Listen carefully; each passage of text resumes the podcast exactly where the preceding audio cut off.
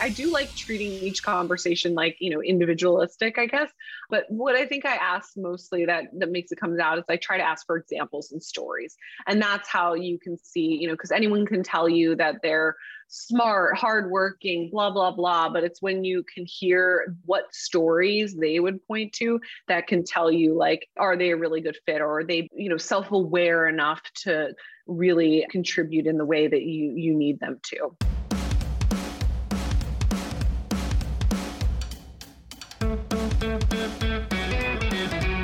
Egan began her career in investment banking and private equity. She first got a taste for entrepreneurship while she was working for a fund that focused on consumer retail, and she fell in love with the concept of building a brand. After working in marketing as well as serving as the CEO of a fashion brand, Ali took the leap in 2020 and founded Veracity Self Care. Veracity creates a personal skincare experience based on real data about hormones and other biofactors that impact skin and health through their at home skin and health test. You're about to hear how, after a career working with luxury brands through e commerce, retail, and wholesale, Ali was inspired to take the mystery out of skincare and make it about real health and identifying root causes versus just treating symptoms. Coming up, Ali shares how she created the idea for Veracity while balancing her work as the CEO of Cynthia Rowley. The importance of taking risks in your entrepreneurista journey. Ali shares how she partnered with doctors to do research on personalized skincare and why she says fundraising is truly an eye opening experience, as well as her best tips for success. And finally, Ali shares the power in conviction when you're starting a business. This is the Entrepreneurista podcast, presented by Socialfly. It's the best business meeting you'll ever have with must hear real life looks at how leading women in business are getting it done and what it takes to build and grow a successful company. It's beyond the gram with no filters, no limits, and plenty of surprises.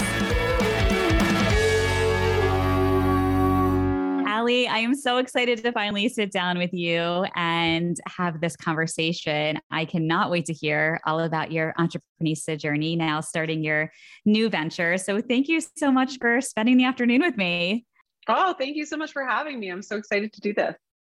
Ali, we connected, I guess it was what, like a year and a half ago during COVID on Hey Mama. I was trying to remember. It was like me back. in the like super infancy stages of my business when I was trying to like get when it was like just me and I was trying to get tips and you did a Hey Mama event and it was you were super awesome. And then I think I messaged you afterwards and we somehow stayed connected from there.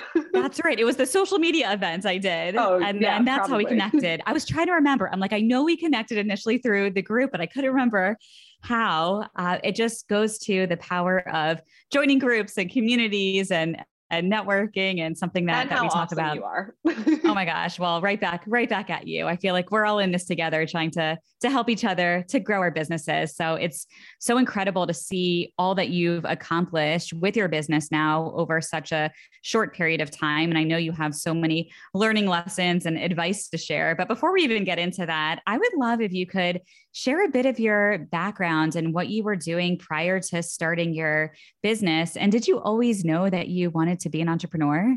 Sure. Uh, well, just briefly on my background, I, I feel like I've done a million different jobs, sort of all mostly within the worlds of consumer goods and brands. I mean, I started out my career not in that world at all in, in investment banking, um, doing boring stuff for insurance companies and health tech and what have you.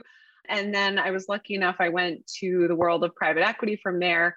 Um, but I went to a fund that focuses exclusively on consumer retail. So, beauty businesses, apparel, consumer health, restaurants, like, and that's where um, I really fell in love with the concept of building a real brand and a platform.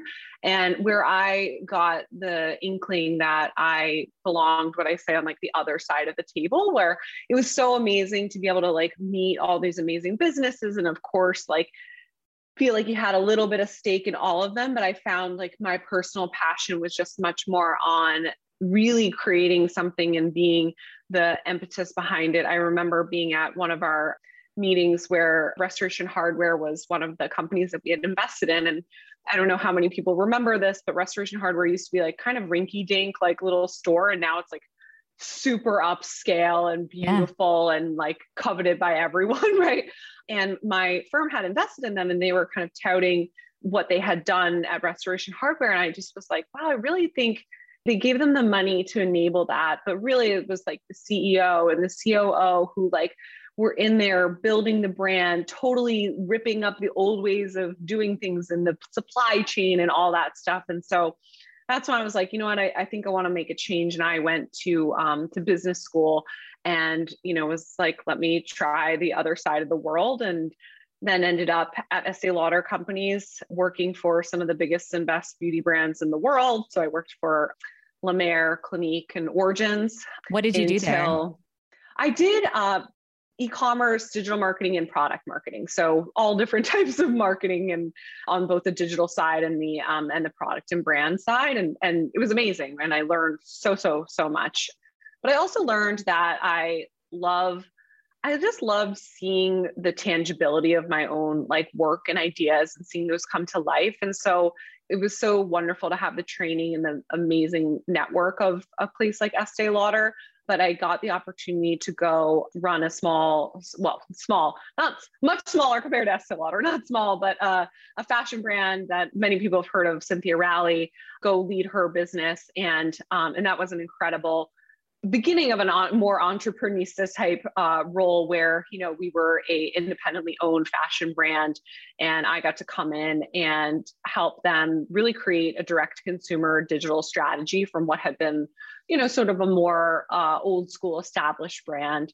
So yeah, that's just a little bit on on the background. And I would say I always like had an inkling that I would want to do something like high growth and entrepreneurial, but I was never I was never going to be one to just start a business just for the sake of starting a business. Like I needed to believe in it from both a, you know, personal standpoint as well as a business standpoint. And that's when you know, when the idea for veracity came, that's when those two worlds collided, and I finally made the decision to to go after it. How long were you at Cynthia Rowley before you had the idea to start Veracity? Just about two years. I was there a little over two years by the end of it, but and I can go into this whenever you want, but you know, I was going through so much personal stuff, um, and you and I have connected on this in the past, but you know, through um, a journey with infertility and, and hormonal imbalances, which ultimately was the inspiration for Veracity That in the background of this you know crazy job and I, it was just it was not something i was thinking about as a business plan per se from day one but just more personal frustrations and conclusions that i was drawing that uh, you know further along the line ended up being like well, i think there's an opportunity to do something different here. A lot of our entrepreneurs are working in a full-time role and starting their business on the side or have these ideas that they're trying to test out while they're uh, you know employed full-time. How did you manage you know doing both or coming up with this idea while you were still working and how did you know it was the right time to say okay i need to go all in and give my all to veracity yeah, so I think this is really tough because I want to I think it's so dependent on, you know, where you are in your life and how much time you can focus. You know, I was the CEO of this business where, you know, my Monday through Friday was so intense that there was no there was no like do this on the nights type of thing. So it was a little bit more I would take like a few hours on the weekend and sort of like start to think through my ideas or what research I would want to do and I am much more naturally like I like to keep my ideas until they're like perfectly formulated and I I can, you know, tell you the whole story. Um, but maybe it was due to a little wine or something. Um, but I remember I went to a uh, like a Thanksgiving party um, with a friend of mine who runs a healthcare venture fund. And I kind of mentioned to him that I had this idea around bringing the power of a personalized health pro- approach and testing to the world of of skincare that was like basically it i had no other real real you know walls around that and he thankfully was like wow that's really cool. Why don't you come and we'll like brainstorm it a little bit more. And and so that was like very unusual. And i went to his office uh, a couple of times and we sat down and just literally started whiteboarding things. And and, and he helped me think through it enough to say like where should i where is there there there? And what do i actually need to think about in, in validating this as an opportunity? And as i got more excited about it you know the the exciting thing and then frustrating thing was like I, I can't this is a this is a lot. It's not just like you know I sometimes am jealous of of people with no business is easy, but some businesses are just more straightforward than yes. others. Uh, and so I was like, man, why couldn't I have just created like a new snack flavor or something? um, but a newsletter. How about uh, just a newsletter, right? yeah, right, right. Something something like that. Um, but obviously, the, the, involvement on the science side of what we do is, is really a whole, a whole time full time thing. And so I very quickly realized if if this was going to be a thing, I needed to give up the other thing to mm. to really make it happen. Otherwise, it could be years before anything happened, or it could never happen. And and I feel really blessed because this uh, friend. I think gave me the confidence to say, you know, he he told me he would be one of my first investors and and all that. And having that support made me say, okay, you know, I believe in this. And if I'm ever going to do it, like now's the time and and uh, had made the decision to you know step back from my role as ceo even though that was technically on paper my dream job and and take a risk what did that feel like the day you gave your notice that you were going to leave it was scary to be honest because you know I, I i, again i remember so i was uh, in business school and they make you write down like in five years where do you want to be they make you write down like so many things. But I remember my five year thing, I was like, I want to be running a great consumer brand within the world of, I think I said like fashion, beauty, or wellness. And I was like, that was my job. And so then I was like thinking, I'm like, well, what am I doing? Like, you already have the thing that you said you wanted.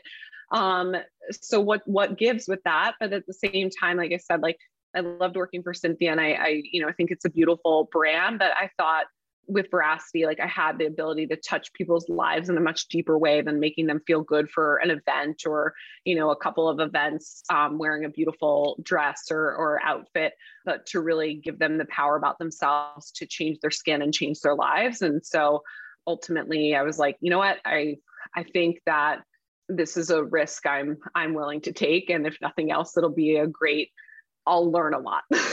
Yes So tell me about the early days when you first leave your job and now it's day one, you're not with Cynthia anymore. What did you do first? Had you already started to raise money or was was that the first thing you had to start working on? Uh, no, the first thing I had to start working on was the science part of it. So I think I talked to like 150 doctors or something in the first few weeks and you know got their insights into you know the overall idea what their thoughts behind it were what we could test how we could do it who i could talk to about testing. And the amazing thing about that experience is again i had i always wanted to bring this like whole health approach because for me what the failure was and i can talk, go into this more later was in our medical system you're you're dealing with a lot of hyper specialists which is amazing because these people are so trained in really, really complex, hard, hard things. The bad thing about it is when you talk to your dermatologist, like she's not as educated, um, probably some are um, more than others, but you know, on nutrition or on hormonal imbalances or on these other things that we know are all related because your skin is not discrete from the rest of your body. But so initially, I was talking to derms and OBs and endocrinologists and functional medicine doctors and kind of triangulating and making sure there was a there there from all these different angles and and ended up building our founding medical team which which includes representatives from dermatology ob endocrinology functional medicine and nutrition and and they were the ones that were super instrumental in helping us design the tests and the products and all that, all the stuff that makes us what we are today. That is so interesting. And I think that a lot of entrepreneurs, when they're thinking about creating that founding team or their board and they're looking for you know high level professionals who have you know clout in their industry it can be a bit intimidating to go reach out to them and sell your dream and sell your vision and get them on board what did you do that got these doctors so excited? And then would love if you could speak to a bit about how you negotiate those type of deals when you're first starting your business and you're, you know, bringing on doctors or professionals on board. Sure. I would say this is something I wish I would have known. So I'm happy to share. I think you should think of yourself as an asset too, as like a entrepreneurista and, and founder. And you know, doctors lead a very structured career, and I think a lot of times they even want to have these conversations with entrepreneurs is because it is something new and exciting. And and I look back and um, the conversations that I've had, you know, I know Alyssa Dweck, Dr. Dweck, um, for example, who's our OB, who's so amazing and has written three books in female health and, and sexual wellness. And I asked her, like, you know, I was like, what convinced you mostly that you wanted to work with me? And she was like, you. And I was like, really? Like, how? And I think it was like, that vulnerability that I showed in like sharing sharing my story and then also just like that I was very thoughtful and about the way that I wanted to go about doing things. And, and so she believed in me and, and then I was able to reap the benefits from her expertise. Um, and then on the contract sort of negotiation side, don't be afraid to ask. Like I asked a ton of people, what do you like? you know, it seems un um, you don't you don't want to ask someone how much they pay for rent or what they pay, but within the world of uh, you know entrepreneurship, I think you can't be afraid to ask, and maybe someone won't tell you, but you're like, what equity did you give up? How did exactly did you structure it? What do you ask them for? And and you know, at a high level, there's pretty good comps where you know the industry is at given the size of your business for advisors whether they be business advisors or medical advisors. And then the best advice i got was you know just making sure that the asks for that those relationships are very very clear on you know how much time you want from them what kind of expertise if you want them to be public facing and talking about your brand those kinds of things is it typically only equity that you're giving or equity plus payment at that early stage with with doctors? Uh, most of our doctors are all equity because that was important to me that I wanted them to believe in it and yep. I didn't have any money. So uh, those two things combined. Can't give you what you don't have, right? yeah, exactly. Ali, you have had an extremely successful fundraise over the last year, and congratulations because I know firsthand how hard that is. And it is a full time job to fundraise. I would love if you can share a bit about your experience going through the process and some tips and what you learned from it. Sure. Well, I had to go through it twice already because we raised a pre seed in summer 2020 and then we raised our seed round in 2021 uh, and I've learned a lot along the way. I would say just a few nuggets of advice. One is, you know, you just get better at it over time. And part of the exercise is really daunting, but it actually does really give you clarity on what you want and need to do with the business. So in a weird way, it's it's quite helpful for for the business as well. But if there are ways um, that you can test with people like who you know it's it's actually quite funny my um, the lead investor from our seed round who's on our board now i had you know connected with her very early on and i just practiced pitching with her. I wasn't even trying to pitch to her and, and ended up like then you know months later she was like well i loved what you were doing then and now it makes now you have actually something to invest in. So it makes sense but it's having those conversations where they're like not there are no stakes if you would where you get to try selling your story and see what the reactions and the questions are and then can refine um, your pitch um, that way I would say the other big thing that, you know, I, I found very helpful is really thinking like when you're raising money, it's not just, it's definitely not I never really celebrated getting finishing the raise because that's just the beginning of it. Now you have to go make what you want happen with that money. So, one exercise that's completely crucial is saying, what am I really going to do with this money? And where's it going to get me? And is that going to enable me either to never have to raise money again or to, to convince that next group of people, whether it's the same group of people or new people, to invest more in the business? And that it sounds simple, but it's it's hard work thinking about that. But if you can do that, then you know it just breaks it down and make it so much more simple. This is the exact amount of money I need to raise, and this is what I need to do in the next you know year, two years, whatever that time period is to get it done. And I just have one last thing is you still know your business the best. So a lot I was on the investing side before and investors are super smart people and they see a lot of businesses and they ask a lot of good questions. But I think you have to have conviction in what you're doing and take good ideas with a grain of salt and say, I know I actually run this business and this company. And so, despite some opinions that you might get elsewhere, just like knowing that you really are the best person to make the final decision on, on how to lead your company.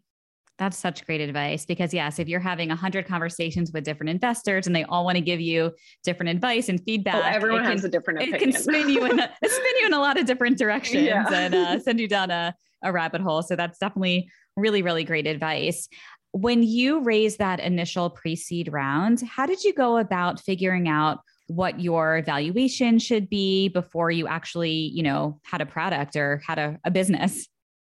Yeah, that is tough. And I think there's some things at the sort of pre-seed, really early stage businesses that are the still the wild west of entrepreneurship and fundraising. And and quite frankly it's i think a lot of it depends on the sector you're in as well as your personal experience. Um, so if you're on the younger side and you're you know if i was fully in what i call like cpg like i don't consider our business just a skincare business because we really are integrating a true health like platform to the world of of skincare. So you know i sort of took what I saw as different averages across different sectors and then eventually had to just put my money where my mouth is and say, okay, I think that this is reasonable but fair. And I think as as women, that's something especially important because we're not we just tend not to be as good at that but just picking an anchor and i had i had some investors tell me like oh your cap is way too high and I said, okay. And I didn't change my cap because of that. And they we just moved on from those folks and found the people who believed in the business that we wanted to build at the valuation that we thought was fair. What has surprised you the most about going through the fundraising process? Oh goodness, so many things. um, I think stamina, to be honest, I would say like you know, one funny thing, especially about raising money in this world where everything is turned, you know, virtual, and it might be like that even more after the pandemic, is you're going from one meeting to the next meeting and trying to remember, like, even who you spoke to. But I would say I've done it twice and and I've seen so many other women founders that I've met and interacted with and I'm like I'm honestly so proud of everyone because I'm like wow it's not easy to do that. And it's almost like I'm I'm a runner. It's almost like running a marathon like every day for a couple of months or something. So I would say one thing is like you you surprise yourself with your ability to just get it done. And then you know the other surprising thing is just the I would say the variability in expectations for for you know I don't know the alternative to this, and I I consider myself a, a women supporter, but not like overly feminist, if that makes mm-hmm. any sense. Mm-hmm. But I do think for for women there can tend to be higher thresholds for proving something for very early stage businesses. And so I think what was surprising to me, I was launching, a, I was very public about hey i'm launching a business that is pre-revenue. This is what i've done so far. This is what we're going to do. And still like you'd get questions or or or folks who then would say well oh, it's too early for us or something like that. And you're like well what? What are you talking about? You knew how early it was. Yes. i think um, that's something that it will still never shock to surprise me um, but i think you can't let that um, get you down. I actually listened to a, a podcast where I think it's the founder of, of a crypto business said a successful fundraise is getting one out of 10 yeses, which is like, you know, horrible percentage, but that's a success. And so you have to, that's surprising, but true. yeah. I mean, you definitely in business, whether you're fundraising or just business in general, you're going to hear a lot of no's before you get to a yes. And it's the, the women who can stick around long enough to to get to those yeses who are are resilient and keep going and and make it happen but it's true it's really hard when you hear no no no no you have to be able to just keep going and say the more no's I hear, the sooner I'll, I'll hear that yes. So yeah, um, exactly. I definitely agree with you there. I would love to hear a little bit more about your personal story and how it really inspired you to launch this business. Yeah, of course. So I, I alluded to this earlier, but you know, when I first started the business, I wasn't necessarily even going to share this story. And then as I was creating my first pitch deck, I realized like I need to share that story because it's what makes it's it's what makes me the right person to lead the business and it's also what will convince a room full of men potentially that this is something that women need and want and deserve and so just in the shortest way I can say it, I, like so many women, um, something had changed in my body. And I just out of nowhere, when I was in business school, I started getting these like dry, flaky skin and not just like, oh, it's winter, my skin's a little dry, but like very visible, like kind of gross looking. and I had um, gone to see my dermatologist, and she just told me it's contact dermatitis, like something's irritating your skin, stop using what you're using, that kind of thing. And I followed all those directions and and basically nothing revealed itself as the culprit. Yet the problem still stuck around for for almost 4 years and I kind of like learned to live with it, got really good at covering it up, that kind of thing. And it wasn't until what was completely unrelated, I was trying to start my family. And, you know, we just like everyone else got off birth control and just kind of figured it would happen and and it didn't. And so went in for fertility related hormone testing and and they uncovered that I had an issue with my thyroid that was affecting a bunch of my other hormones and and at first they just kind of even said okay here here's a medicine you know whatever go on with it and you and I have connected on this before but I then continued to go through the infertility journey without really even getting more clarity on what that diagnosis meant. Ended up having two miscarriages, ectopic pregnancy, failed IVF transfers, like you know, the whole thing. And it was only then when I started taking like real personal look into my own health and, and sort of saying, okay, what are the details behind this? And I learned, you know, I have Hashimoto's, which is a, a form of hypothyroidism, and started reading into the effects of what the, the inflammatory effects of what that does and how that can lead your body to not being a great vessel for, you know, keeping a baby. And so, uh, so, you know, was able to sort of get some, some answers and clarity there that then eventually led to a successful pregnancy. And now I'm on my second. But the the shocking thing to me, which was the, the foundation for veracity, was very clearly in like the front page of all the medical studies on Hashimoto's, which Hashimoto's can affect up to 25% of women, is dry, flaky skin patches being one of the like foremost signs and symptoms. And I was like floored the first time I read this because I was like, are you kidding me? I like would have known about this four years ago and once I was able to actually understand the root cause, I've never had that dry skin issue again, like literally not even a semblance of it. And then I was also so like personally frustrated because I'm like, wow, if I had these, I was looking to my skin for answers because it is the largest organ. And I could have also known, hey, you might be at this like risk for infertility. And then, but there are natural ways of going about you know getting uh, rebalancing yourself on those fronts and if i'd had time which I would have, I I just felt so like I felt like the system had failed me, both from a medical side and like here I was. I worked at freaking Estee Lauder. Like I was well educated in skin, and so anyway, long story short, that is just like what made me to show that like within the world of skincare, we talk about wellness, but it's really this more like superficial, like take a bubble bath and wear a face mask sort of wellness, but like to me, true wellness is really like understanding yourself and the highs and lows of, of, of your personal health and how that affects it. And so I thought, you know, we had the opportunity to really create something different with veracity. And, and so, yeah, somehow got the courage to tell every single person I talked to that I suffered infertility. And now it feels like it just flies off the tip of my tongue. Well, it's definitely, you know, more more commonplace to talk about it now, which I think is so important. And obviously we've connected on this and I would not have gotten pregnant or stayed pregnant if it were not for sharing my story and connecting with community on social media. So, by all of us speaking out, not just about infertility, but your experience with that dermatologist and everything you learned from your experience, we're all able to share content more openly now. And, and it really helps one another. So, I have a very important question Did you go back to that dermatologist and tell? Tell her what she should have known from the beginning. yes but like but i also i really am not bitter towards yeah. her because again it's like it's yes. like they're not trained in that yes. like i just wish they more would have you know said hey why don't you go like see this other doctor oh, or yeah. do something you. like this just not made it seem like it was no big deal because it was yeah one of the things that I learned from going through all of my medical experiences is that doctors are only doing the best they can do with the knowledge and information that they have. They don't have that information, it makes it hard for them to to share. Right. So by us right. sharing with them and having them learn new things, we can still edu- educate doctors too and have them know know for the future. Exactly. Right. Well said.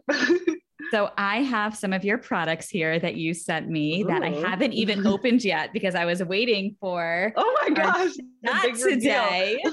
so I have you so kindly sent the BioEvolve moisturizer and this serum. I would love if you could tell me a little bit about these products and what our entrepreneurs can expect when they get your package.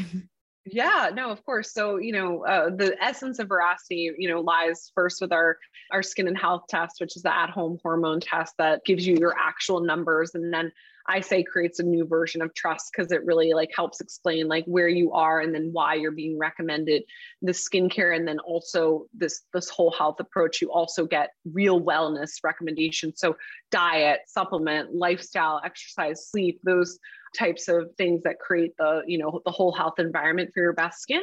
But then we also said like look we need to create amazing skincare that is also hormonally safe and effective to really have that impact as well that instant care if you would.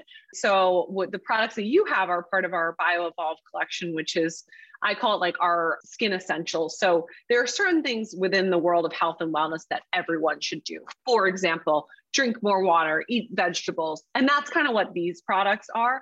So the serum is like your essential vitamins, nutrients, antioxidants, UV, blue light blocking protectant. And then the moisturizer is the, you know, helps really rebuild and, and fill in that skin barrier to sort of lock in all the goodness.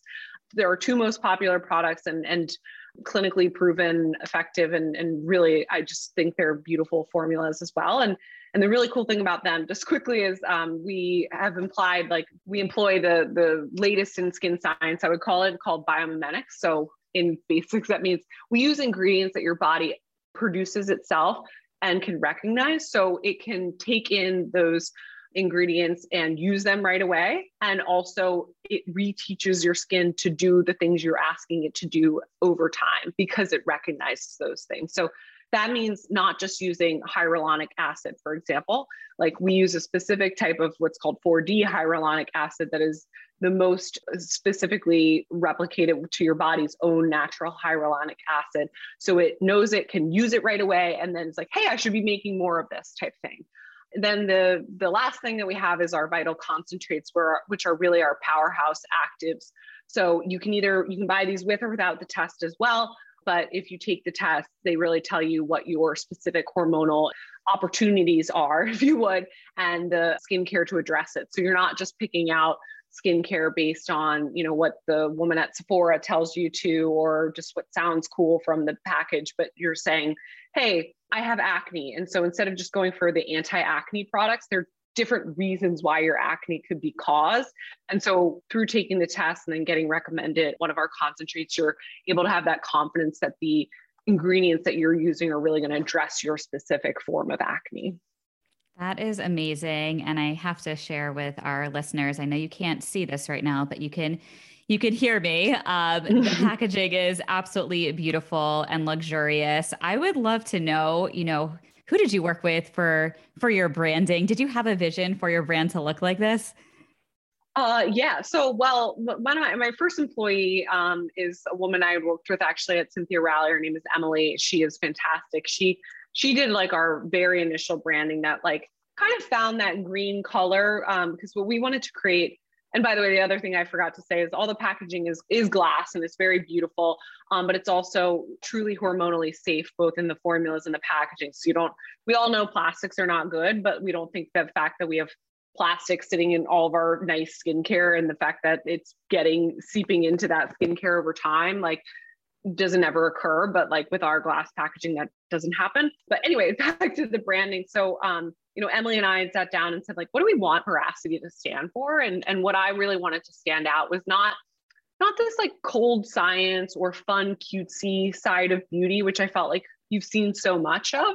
Really, like, how do we represent like empowerment and your the empowerment that comes with knowing, having more conviction that you're making the right decisions for yourself. And so I am not, I like to think that I have good taste, but I'm not like a creative um, person in and of myself. So I, you know, we just started thinking about colors that represented empowerment and came up with this like, you know, more bold green and, and golds. And then we did work with um, an amazing branding agency called The Inlay, who we actually still work with today, who created the sort of final brand and, and packaging and stuff. And I can't say enough good things about Desiree and her team. That's awesome. Yeah, it's absolutely, absolutely beautiful and definitely, definitely resonates with me. Who else did you hire on your team when you first started and how big is your team now? Yeah, my team, there's eight of us, myself included. So small but mighty for sure. Um, and you know, I feel like we both grew quickly and uh, and uh, but in step function. So you know, Emily um, has been with me uh, pretty, much since day one, but you know, I didn't even know this was going to be a thing. So she was doing some consulting basically for me, and then then when it became more real, I brought her on uh, full time. I had uh, a couple of interns at first now who both work for me full time. And so, you know, uh, was able to sort of dip my toes into people and have people dip their toes into me as well. Um, so I think that's certainly what people should do, especially because those people you have around you the early days are so crucial because like you cannot you, no one can build a business by themselves like and so making sure that the people around you are the right fit um, both you know culturally skill wise all those things is is just so so so important. And and now we have a really great team that like we vibe really well and we've you know done our own like we we did like a strengths exercise where we kind of get to know each other's like strengths and how to help play to those strengths. So it's did you do really strength, strengths finders we did, yeah. Yes. I love strengths finders. I did when awesome. actually going back many, many years when I was an intern for Marriott that summer, we took strengths finders and I've just been a, a big believer of it. What's your number one? Oh, oh, goodness. Well, I've taken several different versions of them. The one I rem- so similarly, I to get my job at Estee Lauder, we did a they did a like a strengths finders but it was like a super cold call with an outside company where for two and a half hours they like asked me questions like sounding like a robot. And then eventually like like i guess gave estee lauder a leadership report on me that then they hired me. So then once they hired me they gave it to me and I remember one of my top five was what they called like response to negativity. And I was like, this is a horrible strength. And I was like, that sounds so like, it sounds so negative. But uh, over time, like it's been so helpful because I've really grown to appreciate that skill and within myself. And I think that's honestly what makes me a good entrepreneur because to, as to our conversation before, you're going to hear a lot more no's and have a lot of bad news along the way and it's it's my ability to not get pushed down by that, but be like, okay, now what are we going to do and move on? That like now I'm like, that is an awesome skill. I'm so glad I have that. it's the best skill. You can't be an entrepreneur without it for sure. Yeah. do you have a go to interview question that you typically ask to know if someone's going to be a great fit for your team? No i wish i did. I need to get better at this but i i do like treating each conversation like you know individualistic i guess. But what i think i ask mostly that that makes it comes out is i try to ask for examples and stories. And that's how you can see you know because anyone can tell you that they're smart hardworking blah blah blah but it's when you can hear like what stories they would point to that can tell you like is, are they a really good fit or are they you know self-aware enough to really contribute in the way that you you need them to All right, Ali, you listen to the podcast, so you probably know we're going to do a few rapid fire questions that you weren't prepared for. Are you ready? Yeah, I'm ready. okay. If you could learn one new skill, what would it be?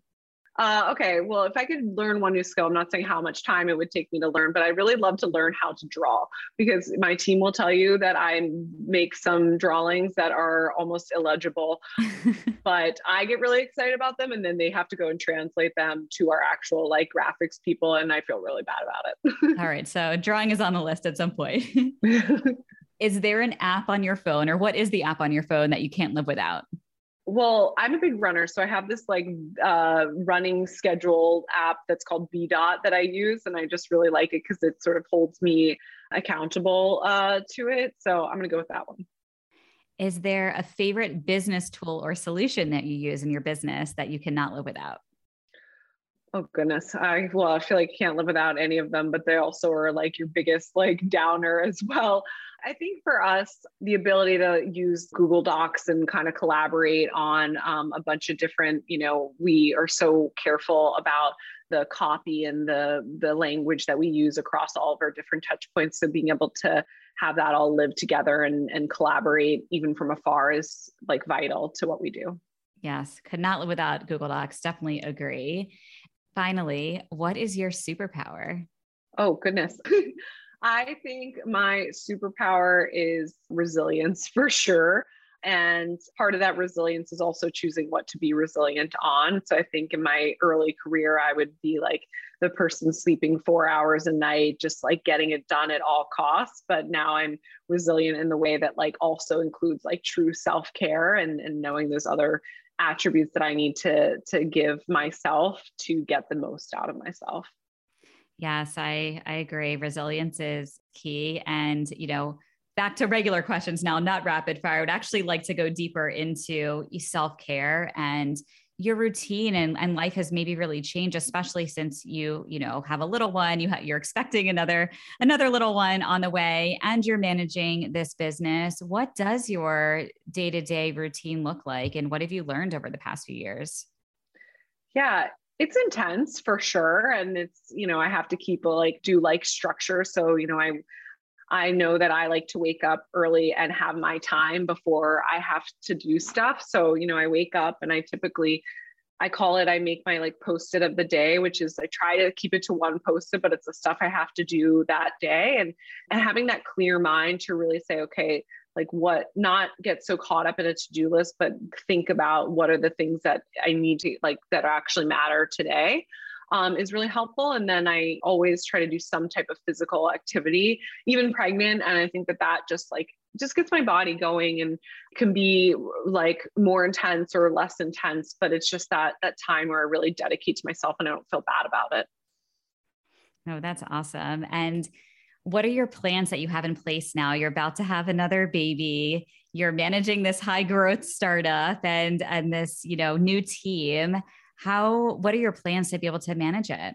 I have to rely on the fact that I've built a team that I really do trust and believe in. And while I'm not like dying or going away, that I have, you know, I have other obligations for the next few months that I have to like absolutely prioritize. But it's like you have to trust that the work you've put in before is going to manifest and that the team you've built is going to take care of it. And that's it's been scary thinking about that as an entrepreneur but i think that hopefully it'll be a really good time where you know this business isn't just about me. It's about what we can give to our customers. So um, i'm hope very optimistic about what will come after that and yeah i'm just excited too. I, i've i've thought a lot about this and i wrote a little blog for our site but just with both the baby and just life in general it's really trying to find these things in our days that bring us real true joy and focusing on that has been something that i've been trying to do over the last uh, couple of years and will definitely continue to do as i have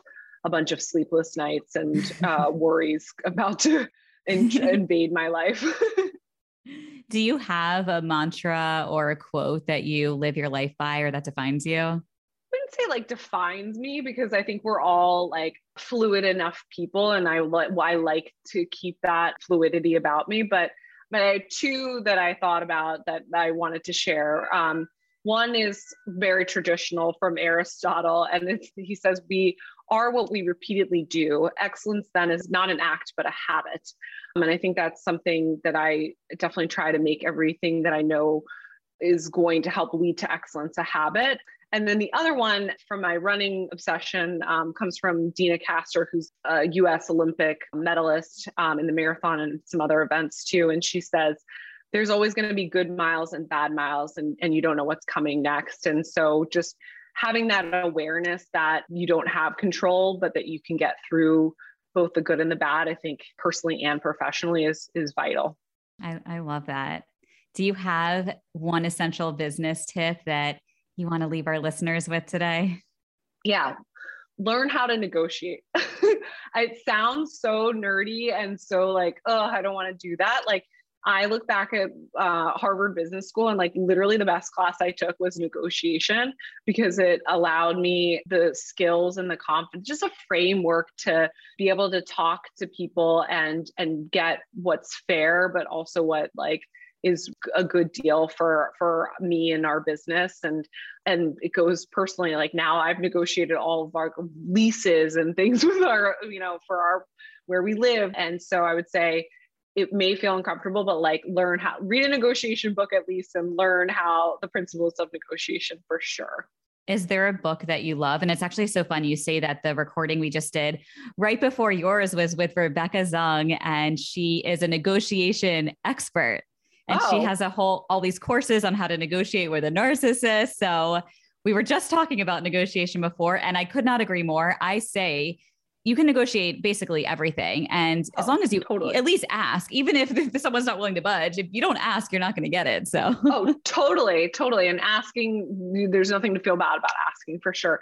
There's a book called Never Split the Difference, which is good. There's a few others, um, but that's just one that comes top of mind. Never split the difference. I'm going to look this one up and we'll definitely link to it in, in the show notes. Ali, what does being an entreprenista mean to you? Oh, well, it uh, it means a lot of things, but I think it means thinking of yourself as like a meaningful creator every day. And even when you're kind of in the boring business stuff, but like you really, as a creator, um, there are all sorts of aspects to that. And then I think like I love the entreprenista part of it because I think it reminds me that it's not only about lifting yourself up, it's about lifting other women up as, as you do that. Absolutely. Well, I am so glad we were able to sit down and chat today before your little one arrives. And actually, this will oh. probably air right after you've given birth. So, cannot wait to follow all of the incredible things that you are going to do, both personally and professionally. And we will definitely be following along to see all of your new product developments and things that you're doing on social. So we'll be sure to link out to everything in the show notes and, of course, on social. Ali, where can everyone find you and follow you? And, of course, buy your incredible products? Yes, definitely. They can follow at Veracity Self Care. It's V E R A C I T Y self care on Instagram, same veracityselfcare.com. And I can share a code if you'd like. If you use the code entreprenista20 um, on our website, you can get 20% off your first order. So would love to have um, the community and listeners, you know, try the tests, the products, anything, everything. Amazing. And ladies, we will link out to the code in the show notes as well. Ali, thank you so much for being here again. I'm Stephanie, and this is the best business meeting I've ever had. Hey, thanks for listening and leaving us a five star review. We'd really appreciate it, and we'd love to stay in touch with each of you. You can listen to all of our latest episodes at entreprenista.com and connect with us on Instagram at entreprenistas. We'd also love to invite you to join the Entreprenista League our private membership community for trailblazing women. You can head over to entreprenista.com forward slash the league. We'll see you there. Wishing you a productive week ahead.